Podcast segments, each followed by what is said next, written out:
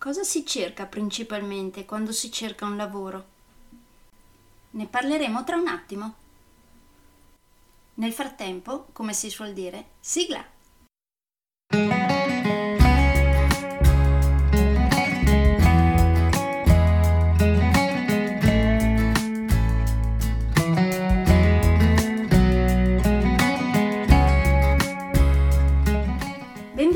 Podcast Coach 3C, che molto semplicemente sta per consapevolezza, cambiamento e crescita, cioè tre step basilari per il miglioramento.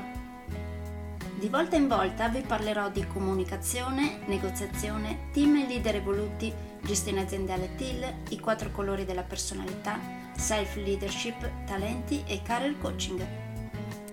Saranno podcast brevi, in modo che possano essere davvero ascoltati anche dalle persone più impegnate. Io sono Stefania Tratto, vivo a Verona e sono Business Team e Career Coach, specializzata nel coaching neurosemantico, una tipologia di coaching che scava molto in profondità. Consulente certificata del metodo di analisi comportamentale 4Colors, utilissimo quotidianamente per ognuno, è in fase di accreditamento come coach ICF presso l'International Coaching Federation, tendendo sempre con molta passione al miglioramento continuo, all'eccellenza e alla professionalità. Sono davvero felice di avervi tra i miei ascoltatori.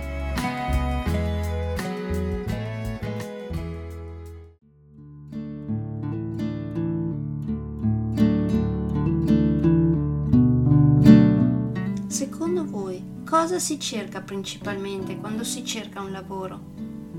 No, non ditemi uno stipendio.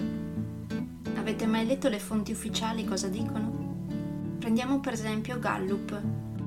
Ufficiale e tenuta in grande considerazione da tutti, esatto? Ecco, dice che al quinto posto di ciò che viene cercato quando qualcuno cerca un lavoro c'è l'opportunità di lavorare per un'azienda con un grande marchio o reputazione. Questo il quinto posto. Al quarto posto c'è l'aspetto economico. Certo, ok, c'è, ma al quarto posto. Al terzo posto troviamo stabilità e sicurezza sul lavoro.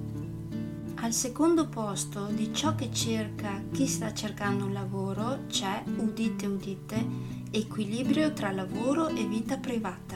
Evviva! E al primo posto cosa ci sarà mai? Al primo posto di ciò che cerca chi sta cercando un lavoro c'è la possibilità di fare ciò che si sa far meglio, quindi crescita e contributo. Wow! Non posso che essere più che d'accordo. Lo dico sempre che quando non si ha la possibilità di utilizzare i propri punti di forza sul proprio posto di lavoro ci sono buonissime possibilità che lo si detesti, il che porta all'aumento delle interazioni negative con i propri colleghi e a non trattare bene nemmeno i clienti dell'azienda per cui si lavora molto spesso. E quindi la propria produttività a quel punto come sarà? O ci sarà? In azienda è basilare il cosiddetto engagement, che si basa su dei principi universali quali l'autodeterminazione, lo scopo, l'autenticità, la ricompensa e la sfida.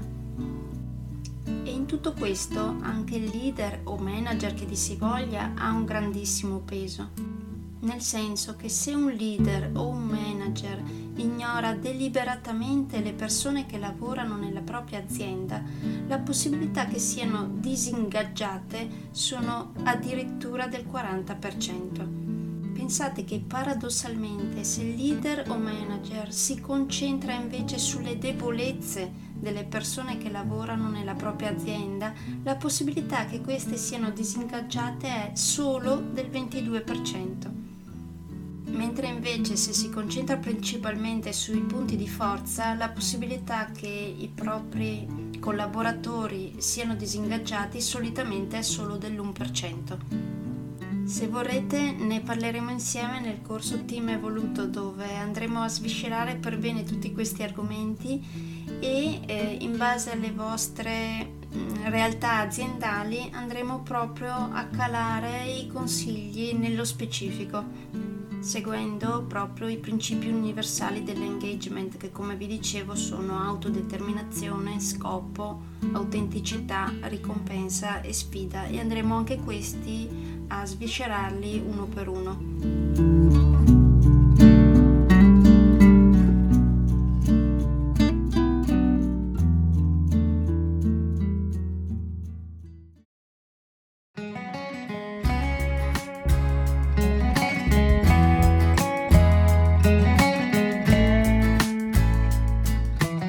Direi che per oggi è tutto.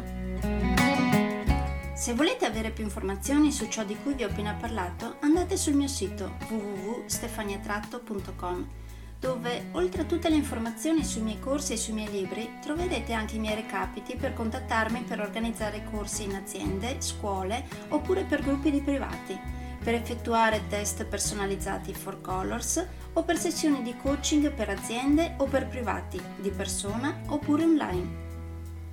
Spero di avere il grandissimo piacere di conoscervi. A presto!